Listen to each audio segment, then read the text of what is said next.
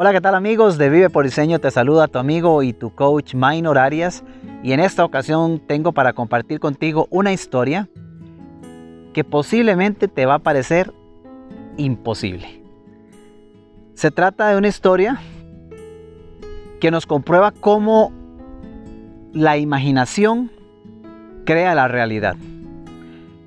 Te comparto la historia y luego te comento un poco al respecto. Dice que en 1898, un autor en apuros llamado Morgan Robertson inventó una novela.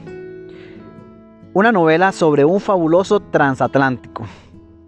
Este era más grande que cualquier otro que se hubiese construido en su tiempo. Dice que Robertson cargó su barco en su novela con gente millonaria y sumamente complaciente. Después, en la historia de esta novela, la destrozó una fría noche de abril cuando chocó el barco contra un iceberg. Esto de alguna manera mostró la inutilidad de todo, dice el texto, y de hecho el libro, escrito por este autor, lo llamó Futilidad. Cuando ese año se publicó, Ahora, lo interesante es que 14 años más tarde, 14 años después de que este autor, que no tenía ingresos, decide generar, escribir esta novela, 14 años más tarde, una naviera británica llamada White Star Line construyó un barco de vapor que era notablemente similar al de la novela de Robertson. El nuevo transatlántico tenía 66 mil toneladas de desplazamiento. Sucede que el transatlántico de Robertson en su novela escrita 14 años atrás era de 70 mil toneladas. Por otro lado, el barco real tenía 882.5 pies de largo. El barco ficticio en la novela de Robertson era de 800 pies. Ambos podían transportar una cantidad aproximada de 3.000 personas. Y ambos tenían suficientes botes salvavidas para tan solo una fracción de este número. Pero esto en ese momento no parecía importarle a ninguno de los dos porque ambos fueron etiquetados como inquebrantables. Más adelante dice, el 19 de abril de 1912, el verdadero barco salió de Southampton en su viaje inaugural a Nueva York. Su carga incluía una copia invaluable de un rubí de Homer Khayyam y una lista de pasajeros que tenía un valor colectivo de 250 millones de dólares. En su camino, este barco también golpeó un iceberg y cayó en una fría noche de abril. Robertson en su novela había llamado al barco el Titán. La White Star Line le llamó a su barco el Titanic. ¿Casualidad? Estamos hablando de un escrito, de un autor que 14 años atrás se le ocurre escribir una historia, una novela, narrando la descripción de un barco que en su tiempo no existía, con una serie de condiciones imaginadas en su mente en aquel entonces, que lo lleva a escribir este texto. 14 años más adelante, casi que letra por letra, lo que esta novela, que surgió de la mente de un escritor, se hace realidad cuando se saca el famoso barco Titanic del cual todos conocemos, pues por lo menos la película hemos visto. 14 años después sucede todo lo que en algún momento esta persona visualizó, plasmó en un papel a través de su imaginación. Ejemplos como este hay muchísimos y más cercanos a nuestro tiempo. La imaginación crea nuestra realidad. Aquello que un día es ficción en la mente de cualquiera de nosotros, mañana es realidad. Así que no nos creamos tanto el cuento de aquel sueño no es más que una ficción porque esto nunca va a pasar. Si tenemos la convicción de redactar algo en donde podemos vernos, tener la certeza de que las probabilidades de que eso llegue a suceder son sumamente altas.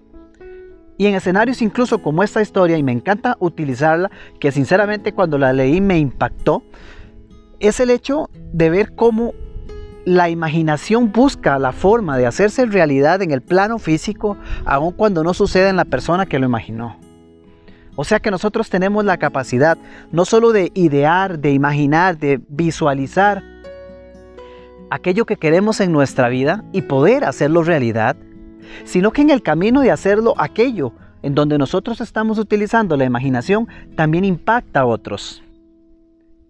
Impacta nuestro entorno e impacta a muchos que están a nuestro alrededor, incluso la mayoría de las veces sin siquiera darnos cuenta. Lo que le estoy diciendo en este mensaje, mi amigo, es que uno de los poderes más grandes que está a nuestro alcance, que absolutamente todos tenemos, es el poder de la imaginación. Pero lamentablemente hoy día, y no es hoy día, sino que a través de la historia está más que documentado, que lo que menos hacen las personas es dedicar el tiempo necesario para pensar, dedicar el tiempo necesario para sentarse a soñar despierto. Estamos pésimamente acostumbrados a que más bien nos digan lo opuesto, a que nos digan no sueñe muy alto porque se va a caer, a que nos digan cómo se le ocurre imaginarse eso, usted quién se cree, y eso ha venido minando sueños durante toda la historia. Pero de la misma forma hay historias totalmente reales. Ayer conversaba con una persona y me contaba cómo en, su juventud, cuando yo recién comenzaba a trabajar, trabajaba, estaba en un puesto determinado, pero siempre que viajaba hacia su trabajo, veía en el autobús en el que viajaba a una persona, una mujer que iba uniformada a trabajar en un banco. Esta persona me decía que siempre, constantemente, todos los días ella la veía y decía, uy, yo quisiera trabajar ahí, yo quisiera utilizar ese uniforme. Y todos los días la veía y esta persona todos los días se imaginaba con la oportunidad de utilizar ese uniforme y trabajar en ese banco. Así pasaron muchos días, hasta que un determinado día llegó una situación particular en su trabajo y tomó la decisión de renunciar.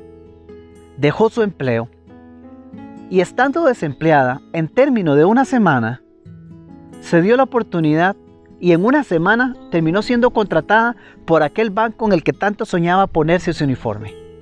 Ese es solamente uno de los tantos casos que yo he escuchado y que yo mismo he vivido. Pero si usted no invierte parte de su tiempo en sentarse a pensar, en sentarse a diseñar, visualizar, imaginarse, ¿dónde quiere estar usted? Mi amigo, ya pasó un mes del año 2020. A final de año hubo un planteamiento de metas, de objetivos. ¿Qué ha hecho usted? ¿Cuántos pasos ha dado hacia esos objetivos? ¿O ya se quedaron rezagados en el pasado? ¿Cuánto más se ha permitido usted soñar? La gente se permite cinco minutos en diciembre para definir qué quiere hacer diferente en enero y el resto del año. Pero cuando pasan los primeros 20 días del año, la mayoría de los sueños que se plantearon en esos cinco minutos que se regalaron ya se han muerto. ¿Cuánto ha invertido usted? ¿Cuánto invierte usted cada día y cada semana solo para pensar? ¿Cuánto se está permitiendo usted soñar?